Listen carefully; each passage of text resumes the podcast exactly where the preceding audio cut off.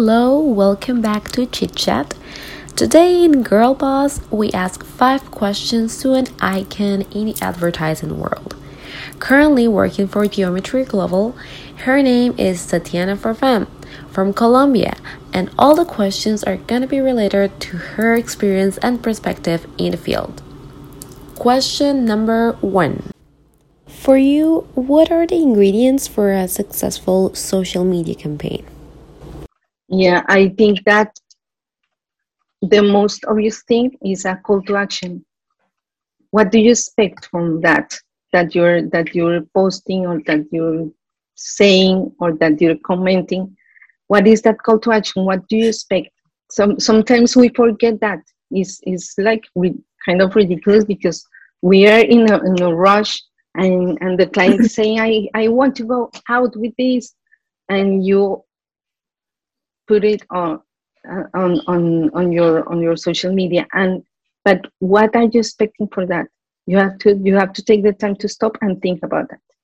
What is is a very simple question but i am sure if you ask that if, if you answer that what i want for this for this post that I'm, that I'm putting on. Question number two. For independent creators, what do you think is the best way to market ourselves? Well, mm, I think Behance is the is one of the best platforms and and and globally used because in Latin America is another platform here, maybe another one. But Behance is a great way to to to show your your work, and LinkedIn. LinkedIn is is like right now the top in the top of the list. Question number three. What are the main differences between working with big brands and small brands? Um, in my experience, uh, small brands are are more used to take risks, and that's good mm-hmm. when you're when you're a creative being. When you want to when you want to to to to, make crazy things small brands are are more are more used to take risks but if don't cost a lot of money mm-hmm. so small risks with with uh, big risks sorry with low budget mm. that's like a kind of formula but and with big brands the the good thing is that you have data for example that's incredible when you go swim and go deep in the data and, and find the the the gold gold there. Um, and you have strong budgets to do things to do to make your ideas reality. But you have to go through a lot of filters before you see your idea online or on air. Question four how do you keep up with social media trends? Mm, in this pandemic uh, time, year, long year, very, very long year, uh, it was funny because we had webinars like all of the days, all day, 24 7, and it was easy to, to keep up with trends. But in the in the in the normal normal days normal era, um, I uh, I have subscriptions to a lot of sites, to loads of sites.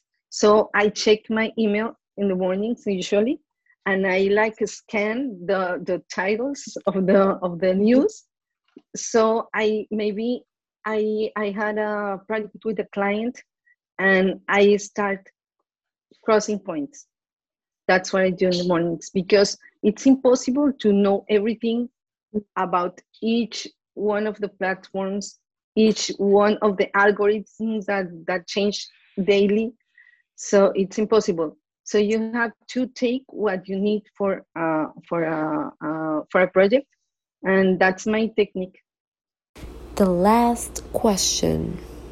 How was the process of finding a job overseas the hardest process it's been here it's in here because in the other countries when where when i moved from colombia to to Ecuador, to be honest, I I want to quit advertising in my life.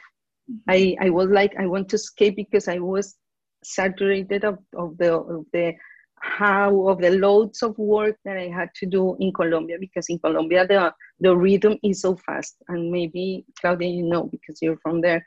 So we we live only for work there in Colombia and that's not so good because sorry my cat. She wants to join the and we have to cut and, and she loves to appear in every Zoom meeting that I have. So um, I was okay uh, so the rhythm was so so hard that I, I I say I have no life. I don't want to live like this because I literally I didn't have time to to see my my family and I didn't have any, any time. So I went to Ecuador and I say I'm not going to work anymore on on advertising.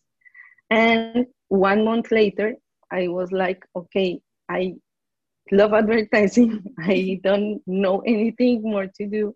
I am good at this, so I, I start knocking on some uh, doors agencies, and there in J. Walter Thompson they hired me as a copywriter, but but I, I was like I don't want to work anymore on this, and here I am, 20 years later, still working on advertising and still in love with advertising. That's the most important. You have to love what you do. That's the only way. That was a really great interview. Thank you all for the questions. Remember, we have new guests every week, so stay tuned to our Instagram and Twitter so you can be part of the next interview with your questions. This was Daniela's every Friday. See you next week.